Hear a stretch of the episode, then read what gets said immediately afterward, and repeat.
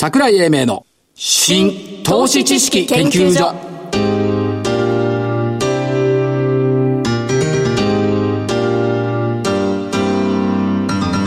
この番組は NPO 法人日本 IFA 協会の協力でお送りします。ごきげんよう桜井英明です。そして音楽いいですね。え？音楽。え紹介する前に喋んないでくれる？失礼しました。ごきげんようって言ってるんだから。はいそしてコメンテーター日本 IFA 協会副理事長の正木明夫さんです。正木です。先に喋ってしまってすいません。仁義っつうのをねはい。わきまえないと。僕仁義あんまりなかったからね。仁義なきお顔を拝見していると仁義なき戦いのようなお顔に。見やめてください。それだけは勘弁してください。いけませんか。はい。ということでまあ2月は終わりました。終わっちゃいましたっていねうところなんですけども2月は1000円近くの下げで終わったということでですね。3月が始まったというところなんですけどもいろいろね面白いものは出てると面白いものが出てきた。まあ一つはねその外資系に長年おられた正木さんに伺いたいのは、はい。パウエル試しなのかパウエルいじめなのかはい。ダメしでしょダメしですよね。ダメしですよ。ダメしめる必要ないじゃないですか。ダメしっていうのと、それからまあ8年4ヶ月も景気拡大を続けているアメリカの金融のハンドルを舵取りするっていうのは、これは結構大変じゃないのっていうのはいかがですか？あのー昨日ですね、はい。たまたまあの、はい。うん火曜日。ね火曜日に、あのーアメリカに住んでおられるはい。方とちょっと、お話をしてて、ええ。っ、と桜井先生はトランプの前はい。でやはりあの景気あの肌で感じる景気っていうのは、ええ。そんなに良くなかったっていうんですよ、でここに来てやはり肌で感じるものっていうのはやはり相当良くなってきてると。いうのが肌感覚での景況感ですよ。それお金持ちの人？お金持ちの人。だからだよ。あそう。うん。やっぱね、国内も一緒なんですけど、お金持ちの人は今ね、すごいいい感じになってると。あそう。つまり富裕者層の消費って伸びてるんですよ、はい日米ともに、はい。ところが一般層の消費が比較的伸びてないって言ったところが、問題にしてるんですけども、はい。しかし株式市場が上がるためには、富裕者層のところの消費が伸びないと、やっですよね。ぱ良くないんですよ、はい。だからそこはいいんじゃないかなという感じはします。ですよね。でもう一つ一方で例えばアメリカに行った人なんかの話を直近ね聞いてると随分円の価値がねなくなってきたよね。あっていう言葉も聞くんですあなるほど、でそこで見ていくと例えばその水曜日の日経か待機昇金でねはい。通貨の番人はどこへ行く？はい。ってのあっ出てましたでしょ、はい。でこれねすごい正しいことを言ってると思うんですよ。金融緩和の背景はとにかく円高を止めてもらいたいだった、しかしこれは為替の呪縛だろうって言ってるんですね、で今は懸念として日銀がね財政破綻の防波堤になるとどうなるんだろう。おー。そちらの方面。つまりバブル崩壊以降ずっと一緒なんですけども、低金利で唯一助かるのは、当時は金融機関というのもあったんですけど、はい。今金融機関は助からないじゃない、低金利で。国の財政は明らかに低金利で唯一助かるんです。はい。で、国債の低金利をてこにして、財政の大盤振る舞いを今しようとしてるわけですよね。しつつある一つある。で、題目はね、いろいろ言ってるんですけど、国債、あの、未来への負債などと言ってるんですけど、本気で考えてるのって思うと、どうもそうでもないような気もするし、予算案なんか一日遅れで一発衆議院通ってるわけでしょ。ですよねだから、そうじゃないんだろう。で、逆に言うと、金利の上昇を日銀が止めてくれるんだったら、両手を振って賛成じゃないの。つまり、円安と金利の上昇を止めてるんですけど、それってこの国にとっていいことですかって考えると、違うんじゃないっていう気がするんですよね。まあ別の面かもしれないですけど、交換通貨としての、その、お金っていう部分とね、はいやっぱりその財政っていうものと、ええやっぱり、なんつうんですか、ある意味どっかでもって相入れない部分がありますよね。はい。今の話で。うんそれで、その、金利の上昇を日銀が止めてくれるならは賛成でしょっていうことで、はいえっと、待機長期で言っていたのは、通貨の番人から国の金庫番人にがなっちゃった。はい。うんこれぴったりはまったのハ。マってますね。でね、この結論がね、円という通貨が信用を失うならば、そのツケは庶民に回る。これ事実だと思うんですね。ね。昔の歴史を見ればそうですよね。かつてのドイツとかね、はいみんなそうじゃないですか。ですねだけど、市場関係者の、うん、98%までは、円安、来産論なわけ。ある程度のところまでですよ、これは。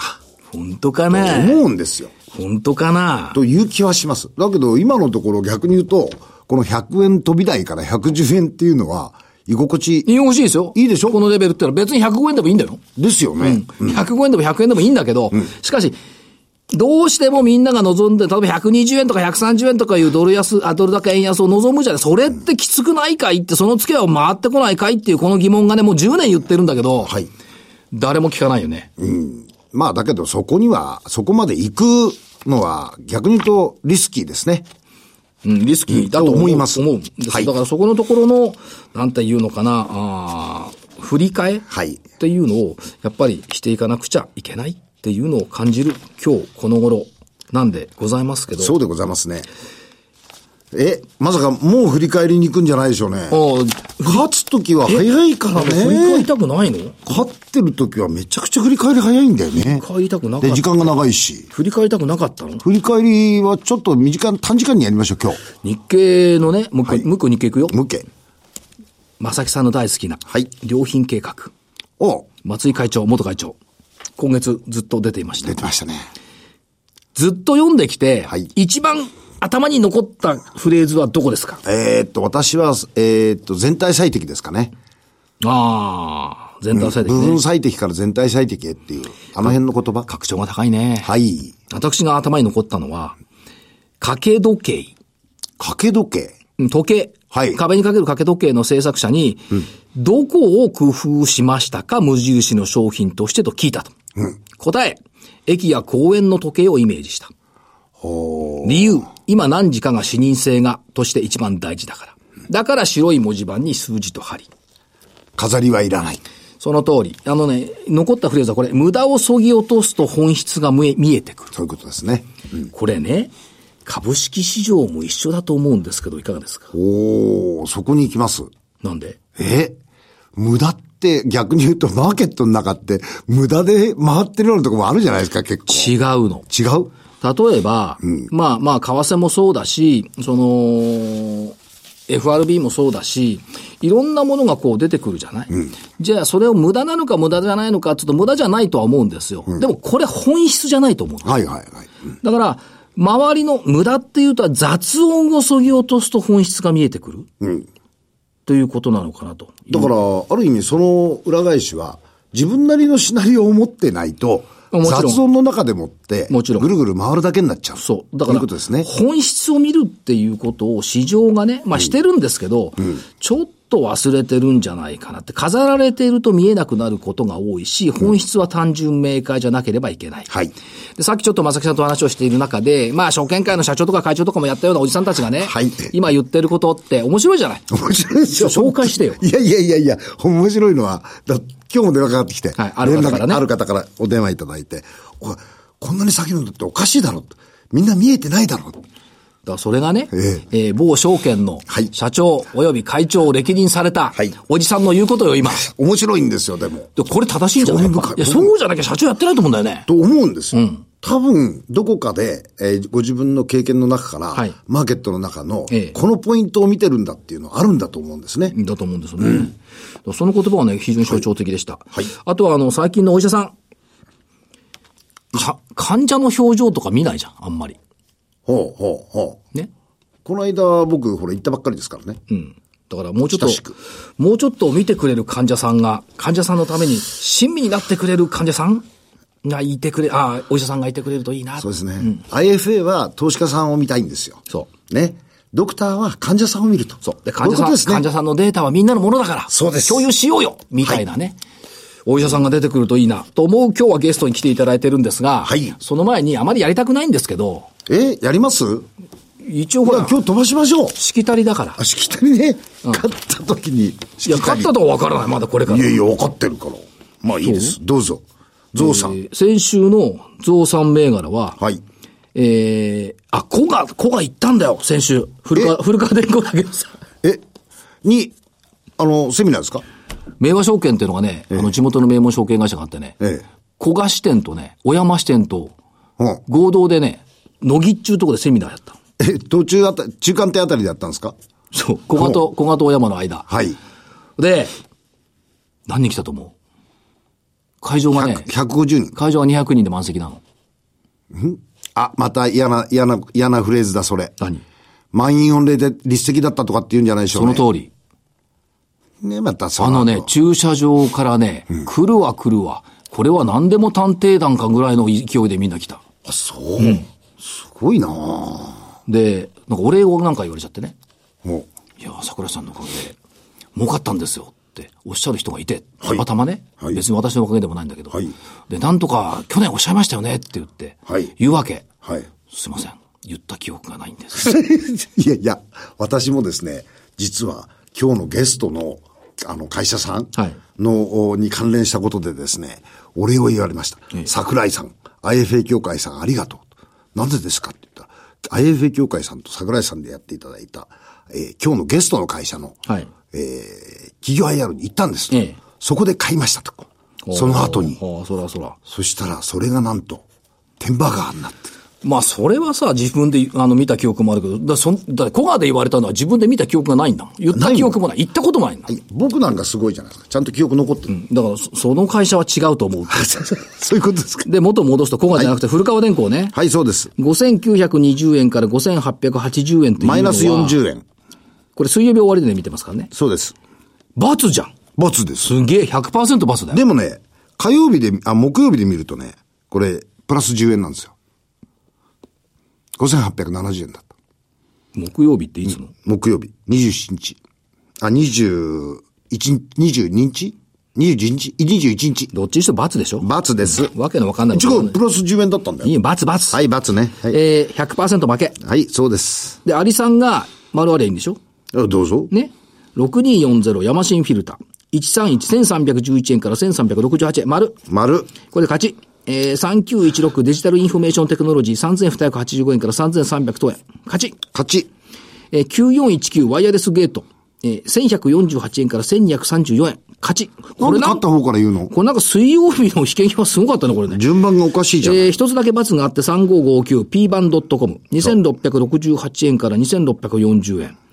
やっぱりね、株は買い場も提供しないとね。おっしゃる通りですねずっと上がってちゃいけないもんね。そうですということで、えーっと、アリさんの勝ち。はい。じゃあこれで、このコーナーは終了しましょう。じゃあ来週のがあるんだよ。あ、来週か。来週ね。来週はですね、日本経済新聞今日今出てるのを皆さんご存知だと思う。えー、消える GDP22 兆円っていう。はいこれのおところ、大廃業時代というサブタイトルまでついてるんですが、これって中小企業の後継者不足みたいなものがあって、それについての、おまあ、悲観的なものと、お楽観的なものと両方ある。で、ここでですね、はいえー、M&A。はいここに、えーちょっと焦点を当てた方がいいかなと思いましてまさかまた日本 M&A センターとかいや、言わないところが M&A キャピタルです。6080です。はい。えー、まあ、公的支援、この、お事業承継には公的支援も必要だよっていうコメントも出てまして、はいまあ、こことおかなり、えーリレーションの強い、えービジネス展開をしてるんで、それから、この売上高利益率ってすごいんですよ。44%ですよ。それが気がついているのか気がついていないのか見えないはいふりなのか関係ないのかは来週の結論にしましょ。そううですね。はいはい、そうしましょう。えー、1個？1個です。えー、アリさん。久々に6618ダブルスコープ。はい。リチウムイオン電池セパレーターの中核ですよね。電気自動車関連主役ということで、中国の電気自動車向けが今期は良くなってきてるっていうこと。それから、今日日経部出てましたね。うん水曜の日経で、えっ、と、ドイツのディーゼル車規制強化が追い風だってなっていたんで、それから将来的には水処理とか人工透析にも入ってくるんだろうというんで、ダブルスコープ。はい。1ダ個でブルスコープ。1個。1個ね。え、今週1個？うん。お、いいですね。1対1で勝負。うん。はい、じゃあ、潔くいきましょう。でしょ？はいということで、えーさっきもちょっとありました。えー今日のゲストをご紹介しましょうということですが、この後出ていきましょう。出ていただきましょう。はい。桜井英明の新投資知識研究所それでは本日のゲストをご紹介しましょう。証券コード3902東証一部上場メディカルデータビジョン株式会社代表取締役社長岩崎博之さんです。岩崎社長、よろしくお願いします。よろしくお願いします。まあもう何年もウォッチしてる企業さんなんですけども、えー、改めて、メディカルデータビジョン MDV ってこう見ると、あの、実況なんかやっててもね、ランキングとかによく出てくるんで、結構皆さんご存知のことは多いと思うんですけども、えー、一言で言うと、医療データの一元化と利用活用促進、生活者メリットの創出に貢献する。はい。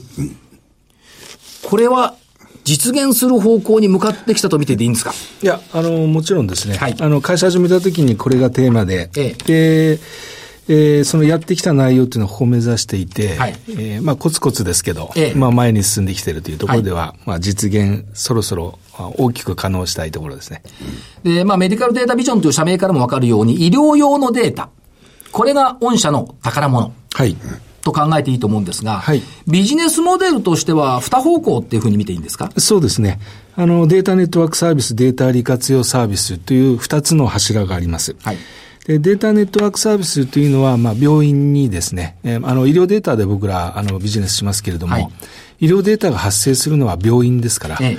まあ、そこに、いまあ、パッケージ等を販売して信頼を勝ち取ったというのが、まず第一フェーズでええ。一つあります。はい。そしてそのユーザーからあのデータを提供していただいて、えーデータベース化して、はいえーその利活用をするというデータ利活用サービス。はいこれが二つ目の第二フェーズという流れでやってきてまして、今でもこの二つを柱にしてビジネスを組んでいるところです。これ、この部分での、まあ、病院との連携という意味での御社の強みっていうのは、急性期病院、45%とネットワークとありますね。急性期病院とか救急車が行く病院みたいな。そうですね。あの、救急車が行く病院、えーいわゆる急性期病院または慢性期病院とかこういうふうに言われるんですけど、はい救急車が行くような病院でも、あの、この45%と言っているのは、えー中規模以上の病院、はい。えー定額制と DPC 制度というのが今ありまして、ええでそこに移行した病院です。えーそれの45%がユーザーになっているはいというところが強みになります。これはどうでしょうか？例えばの話、患者さんのカルテって誰のものっていうと、患者さんのものだと思うんですけど、はいやっぱり自由に あの持って行ったりできるっていう話になってくるってことですね？え、あの、僕らはそれを今目指して、はいあの、テーマとしてやってますけれども、実態としては、まあ、そういう表現をされている病院はたくさんありますけれども、はいえー気楽にとか、ええまあ、診療終わったからいつでも持って帰れる病院というのは、ほぼ、おまあ、存在しない。はい。そうですね。ですね。はい。で、これがまあ病院さんとの関係の部分。はいもう一つは、えっ、と、データの利用活用のところですね。集めた診療情報を分析して提供するってことですが、今や、国民の7人に1人に相当する実患者数2000万人超えるデータを保有している。はい。これ、去年ちょっと前に伺った時は確か 8人に1人だったんですが、徐々にもう増えてるわけですよ。そうですね。あの、これはもうまだまだ、あの、増えていくというふうに思います。ただ、あの、このデータはですね、あの、集めれば使えるようになるのかというと、あの、随分違ってまして、はい。えー集めてからそのデータのクレンジングとかですね、えー使えるデータベースに変えるというところにものすごい手間とノウハウがあります。はい。僕らあの先駆者としてやってきましたんで、ええ実際に分析していくとなんか弾かれたようなデータが出てきて、ええで、えいわゆるローデータですね、元データまで一つ一つ全部見に行って、はいそうすると想定していなかった間違いとかですね、ええええーまた病院から取ってきたマスターが100の病院から取ると100個あるんですよ。はい。でそれを整合していくっていう手間があったりとか、一般的に、まあ、異業種から例えば、えー参入して、データを集めたら、あの、儲かるんだよってよく言われるんですけど、ええまあ実際はあの、やってみたらわかりますけど、もうかなり大変ですね。そんなもの集まったところで はい、使えないよねっていう。そうですねこういう話ですね。そうですねつまり使える、うん生きてるデータをはい作るのが御社の役割。そうですね。はい。で、これ製薬メーカーとしては、その、分析するっていうこと、前に伺ったお話ですと、その、例えば、性がん剤をある病院に入れていて、はい。胃がんに効いてるのかと思ったら実は乳がんだったとか、はい。やっぱ現場のデータとそういうのが違ってくるってことですね。もうかなり違います。はい。あのーまあ、我々のような診療データ、あいわゆる処方データがない時代はですね、はい。えー製薬メーカーが使われているデータというのは物流データですね。はい。この自分の薬が他と比べてこうなった、はい。今月は、はい。まあ、こういうデータになります。で、僕らのデータというのは、例えばそれがどういうふうに処方されているのかはい。というところまで入っていきますんで、今、あの、桜井さんからお話があったように、えー自分の、おえーまあ、製薬メーカーのですね、自分の薬が、えーまあ、最初のリリースの時に想定していた診療科で使われていると思っていたら、はい。途中で全く違う診療科のドクターが使って、ええそれが成果があったと。はいで、それをレポートしたというところで、それを真似られて、どんどんそちら側が増えて、はい。でも、お物流データしかないので、全く MR が言ってるのも最初に想定した診療科なんですね。ええええ使われてるのはその診療科よりも違う診療科で多かったっていう、こういう事例もいくつも実際はあります。はい。らそういった部分ではやっぱりすごい進歩してきているということですよね。で、ここまでは、あの、従来の延長線上の話、はいということですが、はいまあ先ほど社長お話ありました、えっ、と、創業から第1、第2フェーズがあって、第3フェーズ投資の時期があって、はい今現状は第4フェーズ投資回収時期っていう感じですか？あそうですね。はいあの、第一、第二フェーズは、あの、まだまだこれからだ、まあ、大成長と思うんですが、はい。えーそれのじょ、この状況で、えーあえてですね、第三フェーズで、えー僕らデータを活用する会社ですから、はい。一番都合のいい最高のデータって何かって考えたときに、えー患者が病院に行った、そのタイミングで、リアルタイムではい、僕らのデータベースに、そして患者の方はですね、えー使っていいよと、はい。こう言ってくれているデータをどうやって集めるのかっていうのが一つテーマにして、2年間投資をしました。ええ。でそしてそこでサービスが出来上がったので、今そのサービスを活用して、えー第4フェーズ、はい。その投資回収、まあ投資回収というのは一番わかりやすかったので言ってます、はいはいはい。まあ、いわゆる成長時期にこうはい。入ってきてるというところです。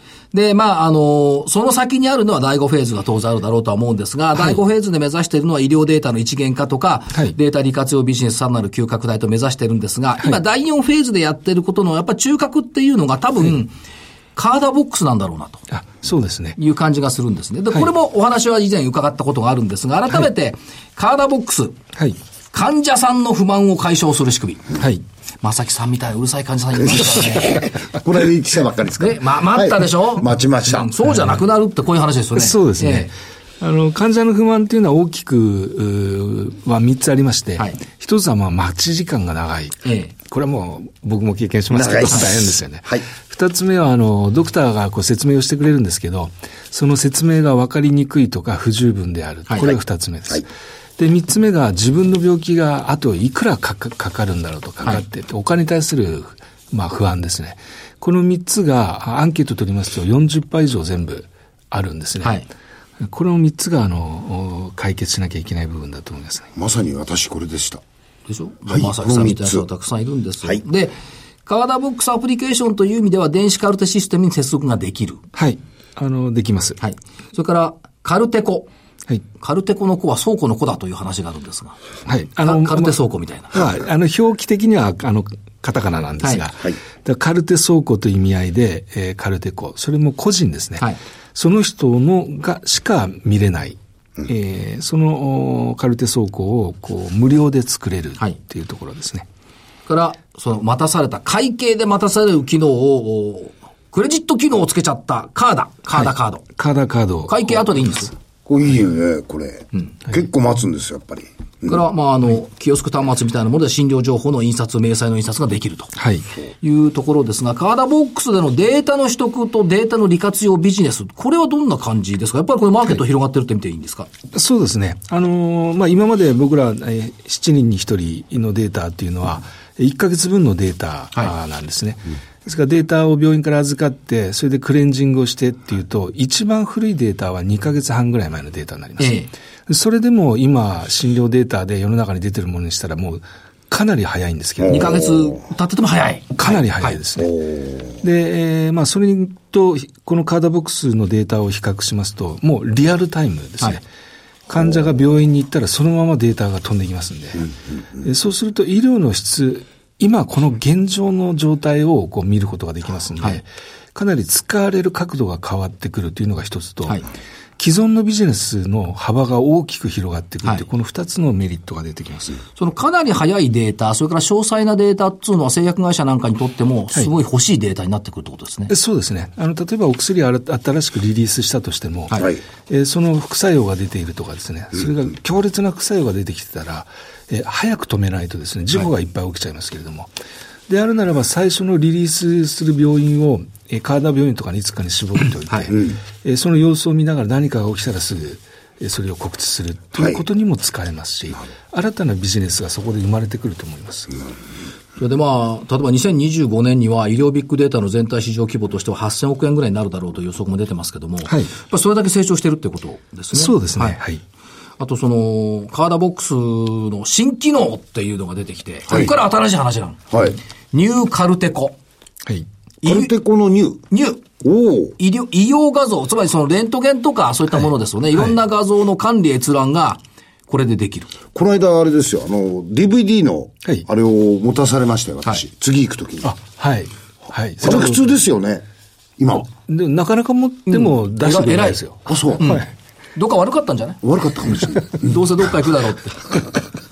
いや、でも、実際問題として、これあの、例えばその医医療のドラマなんかで見るじゃないですか。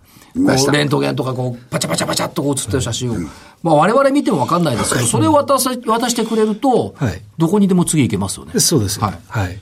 これ画期的だと思うんです。そうですね。はいで、このカルテコのその新しい機能のその画像も、えー個人のカルテコにはいデータをそのままそっくり返せるようになったんですけど、はいこの返せているデータ自体にものすごいあの、まあ、重大なところがあってですね、一つは、あの、えーっと、何かで、えーまあ、えー、ダイコム画像っていうのがありまして、はい。何かっていうと、ドクターが診療室で見ている画像そのものの品質で、この、お例えば骨をこう、角度を変えてみたりとか、はい。っていう、全く同じことができる状況で、患者個人が保有できるんです。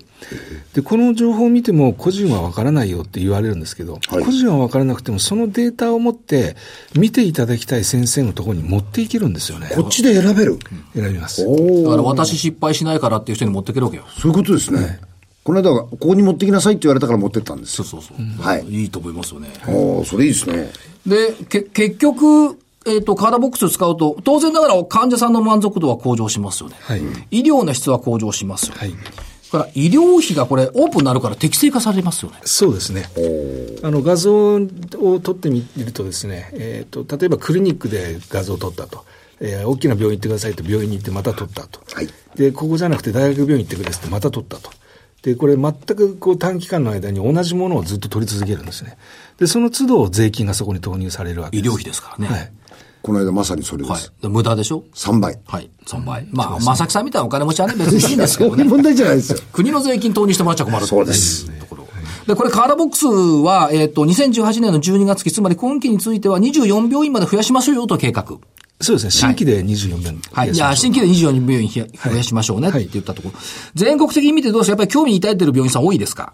あの、多いですね。はいまあ、24病院、まあ、動かそうという中の、えーまあ、1病院はもうすでに取れて、はいえー残り見込みの病院が18病院ありますから、はいまあ、年内に24というのは、まあ、しっかりできるんじゃないかなと思ってますね。まあ、まだ3月ですからねで。すよね。で一つ一つがもう中規模以上の大きい病院が多いんですよね。なるほど。はい。ですから、あの、データもたくさん活用できるようになりますし、そして、さっきいろいろ資料を拝見していて、これはね、目から鱗と言うしかないなと思ったのが、データを活用した知見事業の本格的開始というところがありました。そうですね。試験。はい。で、医療用べ、医療のビッグデータを利活用することで、マンパワーに頼らない迅速、スピーディーかつ効率的な知見を実現する。これはどういう感じなんですか？そうですね。あの、今、あの、知見は、ね、国内2400億ぐらいのマーケットがあるとはいいうふうに言われてますけれども、まあ、たくさんの人たちでそれをさ底支えしてるんですね。で、プロセスとすると、製薬メーカーがプロトコールを決めて、こういう被験者に知見をやろうっていうのをまず決めます。はいえそれを、お知見をやっている会社がこう受けていくんですけれども、一番最初のプロセスは、その製薬メーカーが決めた被験者の内容の、はいえー人がいるかどうかっていうのを探すことから始まるんですね。そうですよね。それ。これ大変ですよね。これはあの人手もかかりますし、実際に見つけてきたけれども数が足りないっていうと、この条件を製薬メーカーがまた変えて、ええまた探しに行ったりするわけですね。それものすごく時間がかかる。はいっていうのがあります。時間かかるイコール、えー、まあ人区ですから、えここに原価がかかるんですね、人件費が。で、僕らのデータは、あーまあ2000万、あー7人に1人のデータがありますから、ただ個人情報は持ってないんですけれども、ええその条件をどこの病院に何人いるっていうのがわかるんですよね。特定はだできないものの、誰かとは当然でできないもの、この病院でこのデータはこの何人いるよと。はい。したがってお宅が知見したい方は、この病院にいるんじゃないというはいサジェッションができるってことですね。そうです。それも主観的なものじゃなくて、データとして確実にいるっていうことが分かってるんですよ。それマンパワーであちこち探してゼロってこともあるわけですよね。そうですね。で、これがものすごいお金かかるわけでしょ、知見って。そこに人がずっとええ人件費がはい。で、これが御社の場合は、そのデータでありますから、はい御社の言葉を借りると、施設患者のリクルーティングっていう言葉になってますが、まさにこれは、これ逆に言うと社長、瞬時にわかるわけでしょ？瞬時にわかります。はい。時間も費用も。その通り。大幅。だから時間も費用もコスト削減できるから、正木さんみたいに何回も取るようなおじさんはいなくなるわけよ。おっしゃる通りですね。これ、で、逆に言うと、その、製薬会社、治験をやる会社としてみると、はいメリットすごく多いですよね。そうですね。まず最初のそのプロトコール作成の時の被験者要件ですよね。はいで、これが分からないけれどもいるのかなでまず決めていくんだと思うんですけども、はいはいそして人が動いていた、いなかったんですね。これは僕ら問い合わせいただいたらその場で即答でできます。これできるところないでしょ？だって、わかりました、調べてみましょうっていうのが普通の答えなわけですよそうですね。どこにもだから僕ら以外いないです。はい。ということ、これもうスタートされてるこれからスタートの予定ですか、えっと、4月に本格的に動かそうとして、今準備をしているところです。ということは逆に言うと、これができることによって知見のスピードも早まるってことですか？入ります。は、早まりますね。はいそれと、あと、正確性も、ええお高まりますし、えー原価が減ると。まあ、値段も安くしようと思えばできるっていうところですね。あと、例えばこれ、あの、この患者さんのカルテは電子化されてますよね。はい。それから治験結果とカルテとの付き合わせとか、そういう作業も楽になっちゃうってことこれがあの第2フェーズで治験でやろうと思ってるんですが、はい。カーダボックスはリアルタイムデータあになってきてますんで、はい。最終的に治験は最終フェーズで、えー治験の人間が入力したデータと、はいそのカルテが本当に合ってるかどうかっていうのを突合するんですよ。えー合わせなきゃいけない。はい。これは CRO というところがやってるんですけれども、ここがほぼいらなくなるんですね。カルテそのものですから。もうあるんですもんね。はい。はい。ですから大きな人件費とプロセスがもう短くなる。はい。っていうところが実現できます。日本の医療、それからバイオにすごい貢献をできる可能性が高いってことですね。そうですね。はい。もう一個あるんですよ。検診データをか、健康診断とか、検診データを、データを使ったセカンドオピニオンサービスの開始。これはね、私でもじあの健康診断やろうかなと思うぐらい面白いですよ。え、はいやりたくなかった人は？えーこれ久々に行ってみようかなと思うんですれはどういうことですか？はい。そうですね。あのー今、えっ、と、データ見ていくとですね、検診されている方にに対して69.1%に何らかの所見が出てるんですね。はい例えば精査、要精査ええ。とかってこう、あの、多分、えー見られたことあるとはい、思うんですけど、ついてましたはい。はいはい。ついてます。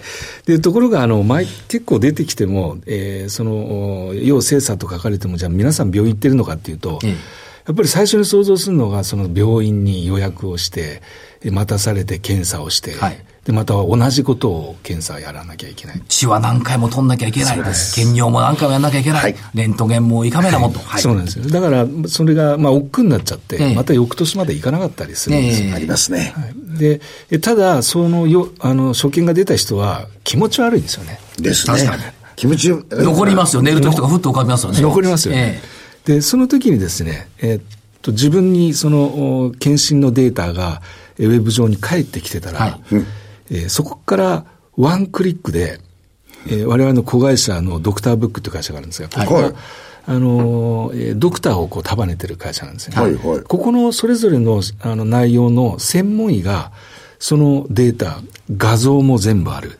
えそれと検査したデータもデータも全部ある。はい要は、もう一回病院に行ってやるデータを全部持ってる人間が、その専門医に見てくださいっていうのをワンクリックでもしできて、コメントが返ってきたら、ええこれすっきりしますよね。それ、それはね、それだったら私は健康診断しますよ。行きます。行きます行きますか。そうですか。まあ、もしくは、すぐ病院に行った方がいい。ええそこに理由があればで、それ言われりゃ行きますよ。そうですねね。自分で悩まないで、はい。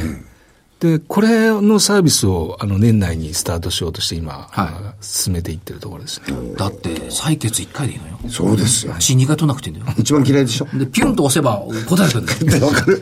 これは、あの、理想のドクターに出会えるっていうことです。そうですね。なってくるそういうコンセプトの会社なんですけど。ということは、健康診断も非常に有効になってくるというそうですね。はい。ことですよね。はい。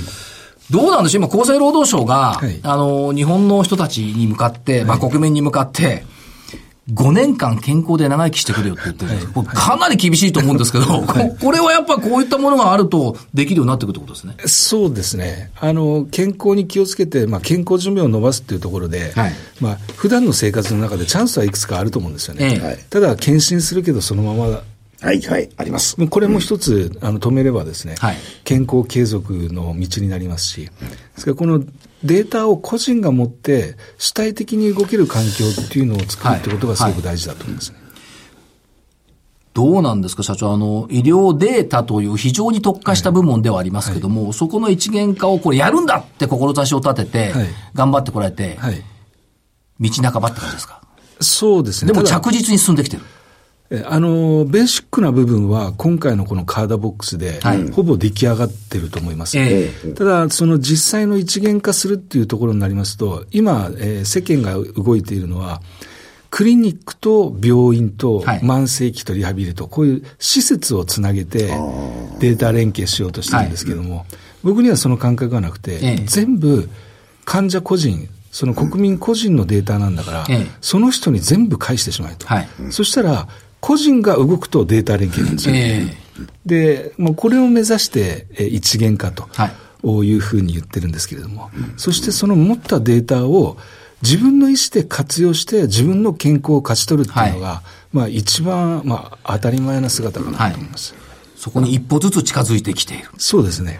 だから、厚生労働省の代わりをしてくれてるような気もしないでもない。ってそこまで怒られるかもしれないですけど、でも代わりをしてくれる気がしないでもないっていうことと、あとあの、生々しいところですが、業績面って6期連続の増収増益の計画ですが、これの一言を頂戴できますか？そうですね。あの、まあ、今期もあの、いろんな仕掛けはあるんですけれども、はい。まず、ベースの部分で成長できるかどうかっていうのがとても大事なところだと思うんですが、はい。で少なくとも30%は、えー売上も利益も、はい。えー増やしてですね、増収増益で終える終わ終われるとはいいうところを一つ数字として置いています。片目に見て30%。30%。ということでございます。今日は新しい話を2つ3つたくさん伺いまして、ですねありがとうございました。はいありがとうございますえー今日のゲスト、証券コード3902東証一部で、東証一部上場、メディカルデータビジョン株式会社、代表取締役社長、岩崎宏之さんでした。ありがとうございました。ありがとうございましたあり。がとうございました。資産運用の目標設定は人それぞれにより異なります。個々の目標達成のために独立、中立な立場から専門性を生かしたアドバイスをするのが金融商品仲介業 IFA です。NPO 法人日本 IFA 協会は企業 IR 情報を資産運用に有効活用していただくため、協賛企業のご支援のもと、この番組に協力しております。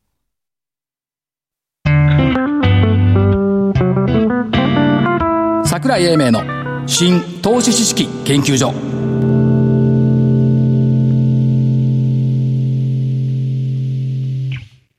この番組は NPO 法人日本 IFA 協会の協力でお送りしました。なお、この番組は投資その他の行動を勧誘するものではありません。投資にかかる最終決定はご自身の判断で行っていただきますようお願いいたします。さて、正木さん、最後に一言、セミナーのお話。はい。3月24日、えー東京証券会館で、えー企業セミナー、あー桜井英明さんのお株式講演会と行います。今日ゲストでおいでいただきましたメディカルデータビジョンさん、それから PCI ホールディングさん、夢新ホールディングさん、3社においでいただく予定になっております。今日の岩崎社長の話を一回生で聞いた方がね、僕はいいと思う。ですね。はい。ということで、はいえー、桜井英明の新投資知識研究研究所、本日はこの辺りで失礼いたしますが、お相手は？はい。日本 IFA 協会の正木明夫でした。それでは来週まで、はいごきげんよう。